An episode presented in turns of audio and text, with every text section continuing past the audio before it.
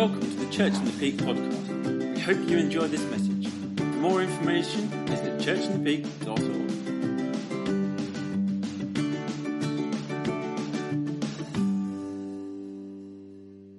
Good morning. I love it when God comes and sets you up when you're going to preach. It really helps. You kind of know you're somewhere on the right track with God. And um, last week we were just looking at this amazing encounter that Moses had with God on Mount Sinai. And uh, I want to go back to that. I feel God's got some things He just wants us to press into, and it's not separate from anything that God's already said this morning or done. Actually, it's very much in line and continuation of what God's saying and doing amongst us as a company of people. But I just want to also uh, just in ask for testimony about people who've been healed from this morning. Matt, can you just say, just come and share? Because we prayed for Matt last week in response to a uh, word of knowledge. So just tell us what's happened. Don't to get the mic? Um, uh, for those who don't know, um, Rosie, uh, uh, my eldest daughter, po- uh, po- jabbed us in the eye about two years ago, I think, uh, scratched my cornea, and it's keep on playing up and playing up over and over again ever since. So I've uh, kind, of, kind of keep go, having to go back to the uh, consultants and things to get it, it kind of looked at. So um, it was playing up last last week, and it was really like sort of couldn't really affecting sort of engaging at church and stuff, and. Um, and yeah, so, uh, but I thought asked for prayer at the end, and uh, and and actually, um, uh, actually, yeah, it, it, I was pretty sure it, was, it, it, just went for, for the rest of that day. I was absolutely fine, and the rest of the week, it's it's threatened, but it's not come back. So I'm keeping doing it, keeping up with the drops just to be on the safe side, and I'll let you know. But it's uh, but especially Sunday, and since then, it's been been great. So brilliant, thank you, excellent, thanks, Matt.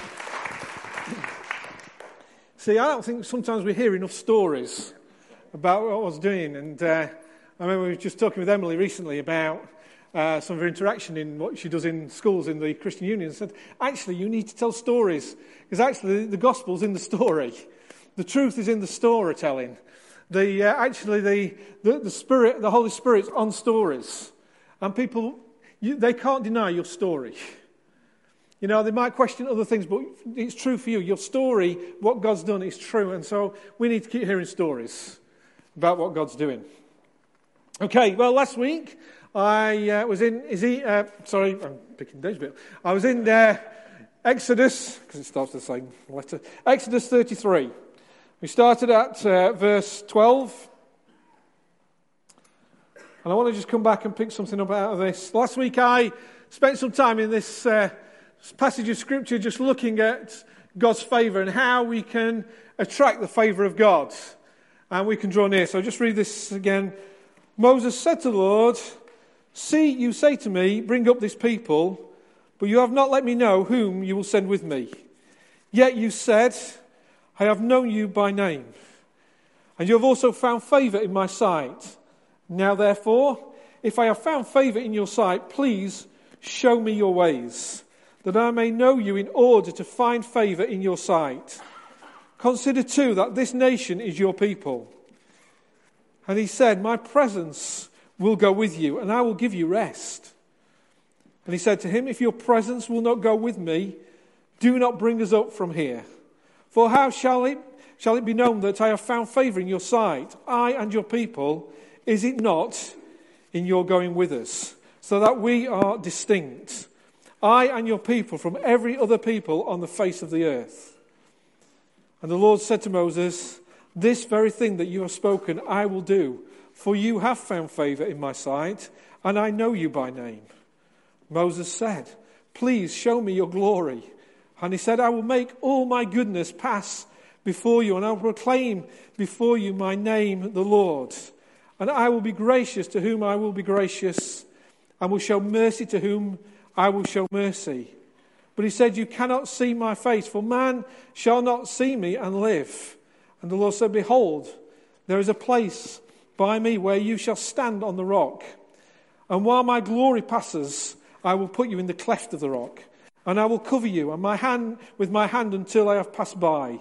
Then I will take away my hand, and you shall see my back, but my face shall not be seen. So that's the passage we looked at last week. I've just looked a little bit in terms of uh, finding favour with God. Moses hadn't really done anything. The favour of God was on Moses right from the beginning, before he was even born. God had a plan and purpose for his life. It wasn't normal. It wasn't the routine, being brought up in a safe, secure family uh, who was born into. We know the journey that he took, but he found favour. And uh, in, in doing that, we just looked at some of the things that uh, us favour. But actually, one of the things that I felt, and the favour that God wants, as we find favour and as we pursue God, is that there will be supernatural increase in finding favour with God, because that's what God wants for us. And to bring and restore, uh, bring back all that has been taken and stolen by the enemy, God promises to restore when we find favour in His sight. And that um, our favour is not defined by our circumstances. No matter how difficulty, uh, what difficulty we find ourselves, it does not equate to what God's favour is. It has no bearing on it. God's favour has favour on who He has favour. And circumstances don't reflect that.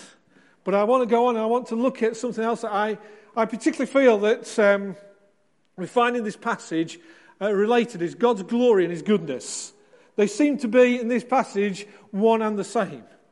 So he talks about his glory coming and passing by, and it will see all his goodness. And I have been observing this. I think that there are Christians, and particularly maybe church groups or streams, that have been pursuing and looking at and getting hold of what it is to know the goodness of God. And in knowing the goodness of God, they're seeing this supernatural increase. And I think there's a truth of something of the, knowing the goodness of God and accepting it and believing it as a truth rather than the concept actually that changes things. Because we can know it conceptually, but knowing it as it's been true and living it out is a different thing. And I believe God wants us to get hold of this truth of the goodness of God.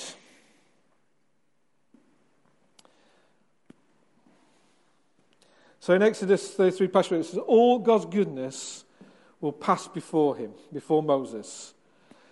Now, years ago, I know uh, an American preacher, T.D. Jakes, he used to say this all the time God is good all the time. God is good. And the numerous people that would listen to T.D. Jakes would repeat that. And I'm thinking, I know it, I understand it, but I'm not sure I'm living in the good of that. I find it difficult to grasp and get hold of. I find it difficult to, um, to equate sometimes to my life, my life circumstance, the situation I find myself in. It's one of those things that we're happy to affirm uh, when things are going well, but we question it when things aren't going how we think they should go. Have you found yourself in that? You question sometimes the very thing that you know is true, you know with it, but it's kind of head knowledge, not heart knowledge. It's kind of head experience, not heart experience. It's not living in the good of that. Saying God is good means he does good things, he doesn't do bad things, or he doesn't do mediocre things. Everything he does is good, even when it doesn't quite work out. God is good. He doesn't do anything but good. He can't help himself but do good. When have you known God to do something bad? It's the teaching in Scripture. God is good by definition.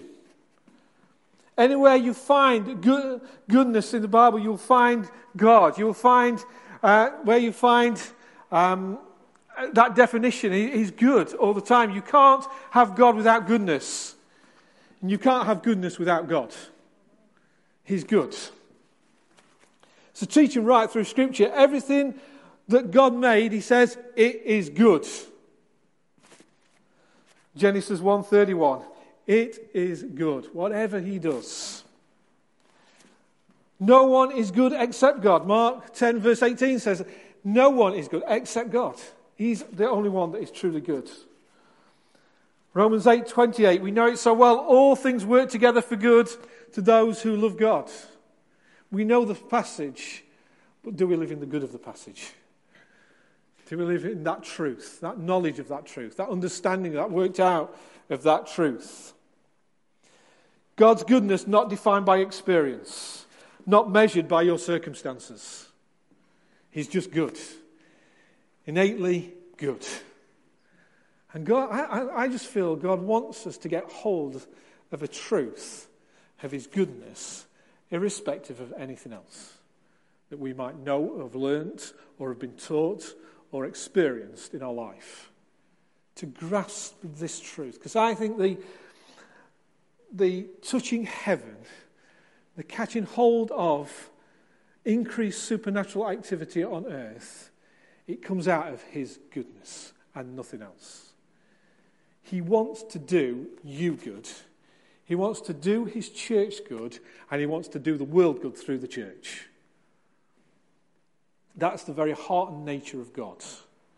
But until we grasp something fresh in our spirit, we grasp an understanding, we get hold of this truth that God is good, we'll never touch that part of heaven on earth. Because we'll always react out of our knowledge, our experience, and our circumstance and not out of our knowledge of the truth and living in the truth. I struggled with this whole thing for many years. i am preaching this as much to myself as to anybody because I struggled with the goodness of God, getting hold and grasping it because my circumstances have told me different. My knowledge and the teaching I received when I was young did not even, I can't remember a preach on the goodness of God when I was young ever. I was taught about rules and regulations and how I should live. I was taught about the, uh, the wrath of God. I was taught about, I, I heard things about how you've got to do this to, to attain that, but I hadn't been taught anything about God's goodness. So it's not in me. It wasn't part of me. It's never not something I never heard. And the first time I heard it, I kind of questioned it. Is that true? Can we really live in the place of knowing God's goodness and knowing it as a truth that is lived out, that changes things? You see, preachers of that time in my life were very selective about what they preached on. Because actually, it more, brought more condemnation than it did bring life. But Jesus said, I've come to give you life, and life to the full. And actually, to experience that and to encounter that and to live in the good of that, we've got to know this truth that God's good. And He's good in everything He does, everything He says, and everything He intends and promises is good. God's promise for us is good. God's promise for the children of Israel was good. They had battles to win, they had fights to engage in. They had to take land, and it, it, it took a battle. But God had already gone before, God had already made the way. It was already planned, already purposed. God made the promise to Abraham, fulfilled with Moses and Joshua. But actually, they still had some fight and some battle. It didn't come easy. They didn't walk into it. But God fought for them. And God won the battle. And life's like that, isn't it? Life's a battle sometimes. Hard things in life, difficult things we face. But if God's working things for our good, every single circumstance we find ourselves in, we can know this and we can believe this. We can choose to believe it and live in the good of it. Actually, out of this situation, God's working good because He's already planned and purposed it. He already has. For you, for your life, and for my life. I love Psalm 136, it starts with this. It says, Give thanks to the Lord, for he is good. Before it goes on to all the thing, good things he's done, it starts with, Give thanks to the Lord, for he is good. Simply that. He's good. It's enough reason to give thanks to God. His is good. His goodness. It's, it's sufficient. And if you're struggling to give thanks for anything, give thanks that God's good. You can't think of anything else. That's sufficient. That's enough to come and give thanks to God. Thank you, God. You are good. From beginning to end, He's good. Every bit in the middle, He's good. It's just who He is. It's how He is. And the psalmist is recounting this in the midst of trouble. He's recounting this, and he says, Many are the afflictions of the righteous. Is that not true? Have you not found that out yet? I remember one guy who got saved and he said, My life's been nothing but trouble since I became a Christian. So I've never come across such trouble actually since I became a Christian. But it's because actually suddenly he realizes he's not only become a Christian, but he's also in a battle. And it's a battle to be won, a battle to be lived through, a battle to live out, actually in the knowledge and understanding that God's good in the midst of it all. And we don't have to live under anything other than His goodness. If you're living under anything, any other cloud, any other thing that says God isn't good, and if you're living on anything that isn't His goodness, you're missing God's plan and point for you. To live in His goodness. We're to know His goodness. We're to enjoy His goodness, even in the midst of affliction. We can know His goodness. It's just amazing. I was reading this part of my preparation.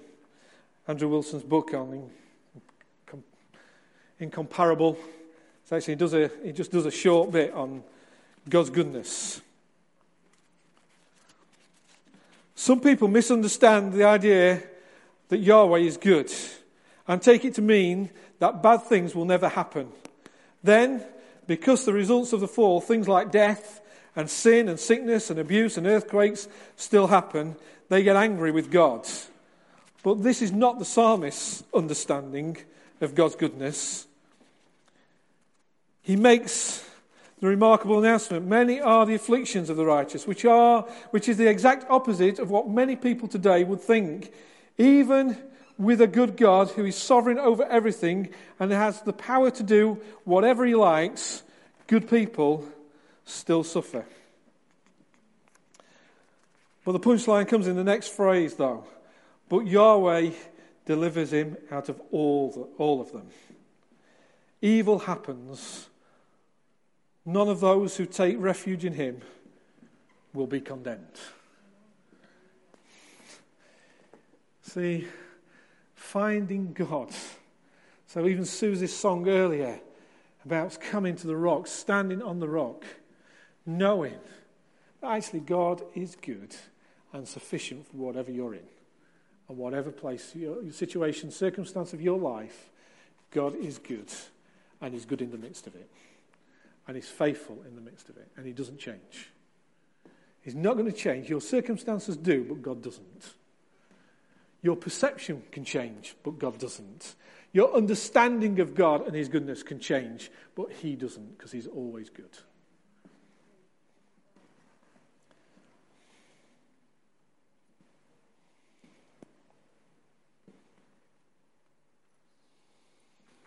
See, God's never been faced with a catch 22 situation.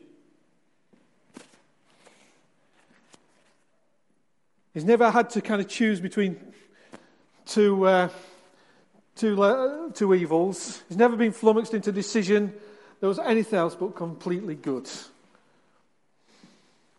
It's hard to get our minds around, it? But actually, He's completely sufficient in His goodness for everything.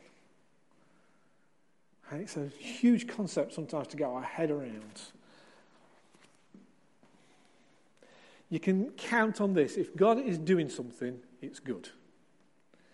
Whatever it is. What God has promised, where God's leading, where God's taking us, it's good. And somehow the children of Israel lost sight of that from the very first moment they left Egypt. Because their complaining was, You've just brought us into the desert for us to die here. They didn't get it right from the start. Even though the promise had been around a lot longer than they had, they still didn't get it. And the promise for us has been around longer than we have. A lot longer, and it still stands today, and it's still as good as the day God made it. His promise of His goodness to us is as good as the day He made it still stands. We can still live in the good of it. Now, you've heard Neil talk about many times from this front, he's talked about rich chocolate cake. Now, Neil loves chocolate cake. I don't know whether you're a lover of chocolate cake or not. Neil loves rich chocolate cake, and he kind of refers to it often from the front about this rich chocolate cake. Now, only one way you're going to know whether that's a good, rich chocolate cake is to taste it. You've got no choice, have you? You can't, you can look at it, it can look good. I have to say, in France, we go to the patissiere in France and the cakes look so tempting. They look so, they're works of art. Now, I need to watch my figure. And I could, I, and I, if I had the money, I'd love to buy them all and try them all. So I'm selective about what I try. But it all looks so good. And we can look on as something and think, well, that's really nice. It's really good. But unless we taste, unless we engage with the cake, we're not going to know that it's rich chocolate cake and it's really good. We have to sample, we have to taste. That's why when they're tempting you to buy something in store, they give you free samples of something because know, they know by just looking at it, you're probably not going to buy it until you've tasted it. And so the psalmist said, Taste and see that the Lord is good. You're not going to find out unless you taste and see. You're never going to get hold of it. You're never going to say, This is like good, rich chocolate cake. This is the best I've tasted. I like cake. I like lots of different cakes. I could eat lots of cake. I don't because it's not good for me. It makes me fat, but I love cake. But, and I know it's good to taste. I know it's good to look at. I know it's good to taste, but it's not good for my figure. You see, the thing with God is good in every way. There's no part of good of God that is bad. So you can taste God and not fear any consequences of anything not good because God's good. Consequences of eating cake is you'll get fat and your arteries will block up. The consequences of tasting God and tasting of God is that He's good in everything, in every way, completely and utterly. And no part of Him is bad. Amen. Are we getting hold of something? I, I, want to encourage us. Actually, I want us as a people to understand and to get hold of and to begin to live in the expectation that God's goodness will be made manifest and known amongst us and through us to the world out there.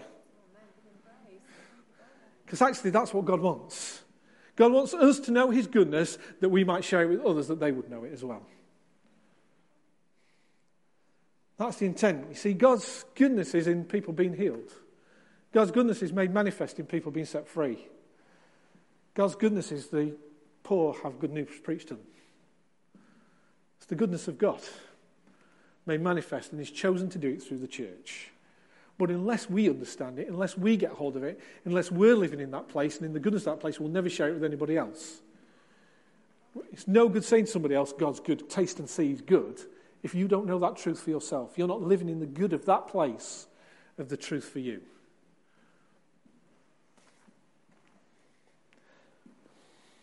See, God is good for your present and your future. And just that passage that Dave read out earlier is just so helpful. So good. There's a hope and there's a future that's good in God. And actually, to attain it, He'll give us everything we need. He'll give us His Holy Spirit. He'll be with us that we can attain all that. That's why He said to Moses, My presence will go with you that they could attain the good that He'd planned for them. They weren't going to do it on their own. They weren't going to enter into the fullness of that, this land flowing with milk and honey, this place where they would settle and they would be established as the people of God. They'd drive out the other nations from there, uh, out of the land that God was giving them. It was not going to happen unless God was with them. His presence went with them. And God knew that when he was in that encounter with Moses God knew that the thing that was going to make the difference was his presence with them. And I want to say that and we know God's with us. People come into our meetings from other places and they say, God's with you. We have measure, but we want more. Yeah? I want more. We have measure of God's presence with us, but there's more to be attained. There's more to enter into. There's more of the goodness of God for us to uh, encounter and to live in the good of. More of knowing that. And what God's already doing for us in terms of the building has just been amazing. It's a, it's a sign of the goodness of God towards us. But it's not the end of the story, it's the beginning. It's almost like the beginning of the next chapter of this church. It's almost like God's shaping something fresh for the future He's planned and purposed. And so when I, I look at people, I, I, was, I met with Dave this week, we were just chatting over lunch, and one of the things that, for me, I, have said about Bill Johnson, he's like a, a modern day uh, equivalent of uh, John Wimber. He carries something that's relevant for us today that helps us.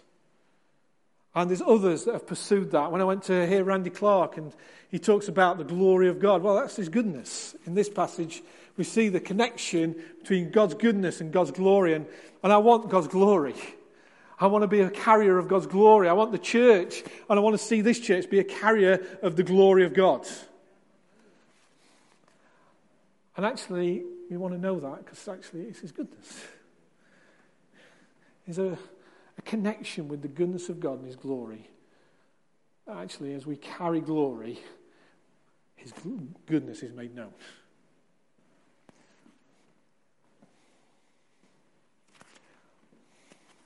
So I want to encourage us, and I want to give time. And I'm, so I'm not, this is not a long preach. You'll be pleased to know. I want us to, I feel God wants us to, and He wants to give us opportunity to come and taste afresh that He's good. Because it's not about a knowledge, it's about an encounter with goodness. Moses had an encounter with goodness. He had an encounter with glory. That actually, when he came off the mountaintop, his face shone so bright he had to cover it. And every time, consequently, when he'd been with God, he had to come back and cover his face because they couldn't look on it because it glowed. God wants a people who are glowing with him. God wants to raise up a church that glows with him. Actually, people will be able to look on it. It's not that they won't. They will be able to look on it, but they'll be changed by looking on it. Because we're glowing with something of God's glory, God's goodness, God's heart for people, and God's heart for you as well. And so I just want to encourage us this morning that actually uh, Psalm 136 says, Believe that He is good. Choose to believe. See, when you believe with your heart, it changes the way you live. When you believe with your head, it's just knowledge. When you believe with your heart, it changes the way you live. Believe that He is able. He's able to do this is able to bring you into a new place of living in His goodness. Maybe you've experienced glimpses of that. Maybe you've had some encounters with that in the past. I believe God's saying, I want you to live more in that place than you ever have done before. It's in a place of knowing goodness, knowing that He's able to do through you anything He chooses when you're living in that place. See, I don't, I don't, I don't think God's raising up specialists anymore. We've had times of that when it seems to be the significant people who are raised up and prominent in the Christian world do amazing things.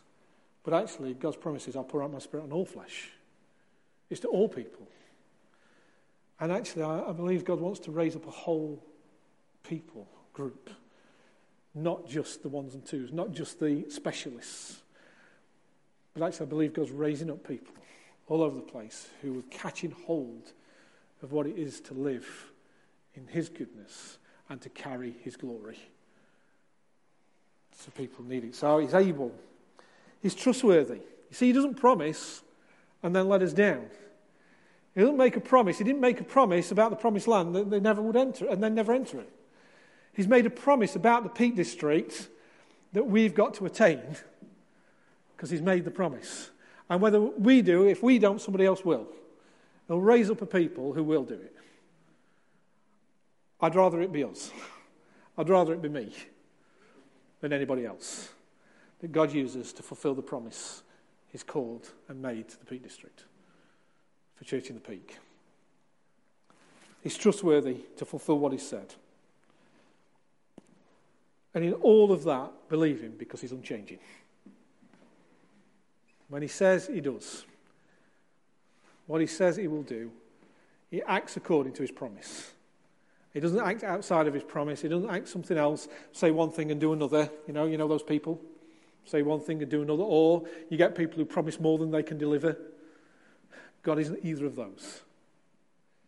He's not one who promises far more than he can deliver. He can, he's more than able to deliver everything he's promised. He's totally trustworthy in every way. There's a song by Jesus Culture. I'm not sure Ollie's able to do it now. There's a song by Jesus Culture, and it's uh, called Your Love Never Fails. And the line, the kind of brief part of that is, You work all things together for my good. And you just got to keep, I, I keep singing it over and over and over.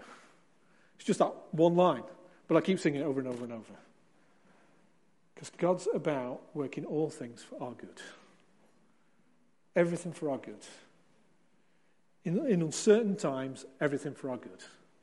When we don't know the next step, we don't know the next direction we're to take, and, you know, we as elders, we're maybe half a step ahead of you guys.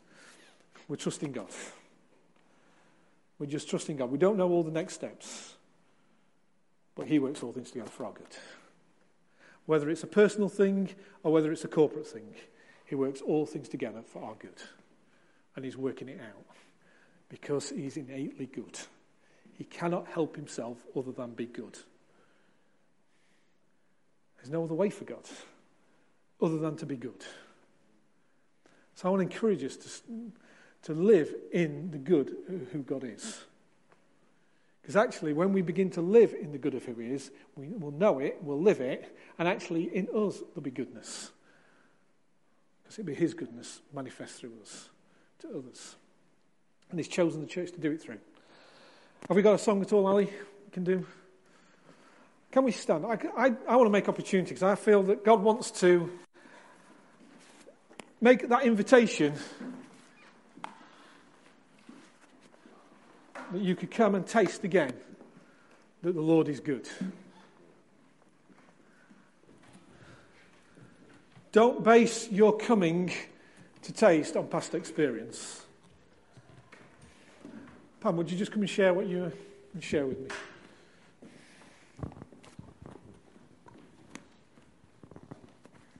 Uh, years ago, I had to leave this church for three years, and I went to another church, and it was agony. I, I, was so miserable, and I felt at the time that God said to me, um, It's because you can't put new wine in an old wineskin. And uh, I came back. um, and last Friday morning at prayer group, Angela Hay had a word, and she couldn't quite work it out, but it was um, about going into a period of a, a new wineskin. And um, I just thought, well, we're in a new wineskin. Um, and no, even new wineskins grow old. And uh, t- they were brilliant, but the time's gone. And it's time, as we all that Phil said today, um, going in the new building, and it's time to step into a new wineskin. Yep, thank you. So I think God's just taken us into a new phase. And we felt even this time back at County Hall before we went into Lime Tree was actually God preparing us for something fresh, for the next phase, for the next phase in the life of this church. And that prophetic word we had about writing the next chapter is actually, this is part of that preparation. God preparing us for writing our history that's yet to come. It's in God's hands. We just want to follow him. So we're just going to sing just pray. Let, I know there's encounters for some this morning that God has got for you to come and taste again. Come and taste afresh that God's good. Let's just pray. Lord, we thank you for your goodness. We thank you that it's your very nature. That all that you do, all that you are, all that you have is good. And Lord, even as we sing, as we come before you, Lord, we want to taste again. Taste and see. Lord, taste and see that you are good that you're good for us right now in our circumstance, our situation, good for us where we are in the life of this church. You're good for us, Lord, for our future. Lord, for our hope and our future you have planned, for the promises you've made. You are good for everyone. So just come to us now, Holy Spirit, I pray. Come and help us as we just want to respond to you right now. Spirit of God. Spirit of God, come on us. Come and draw near to us, I pray.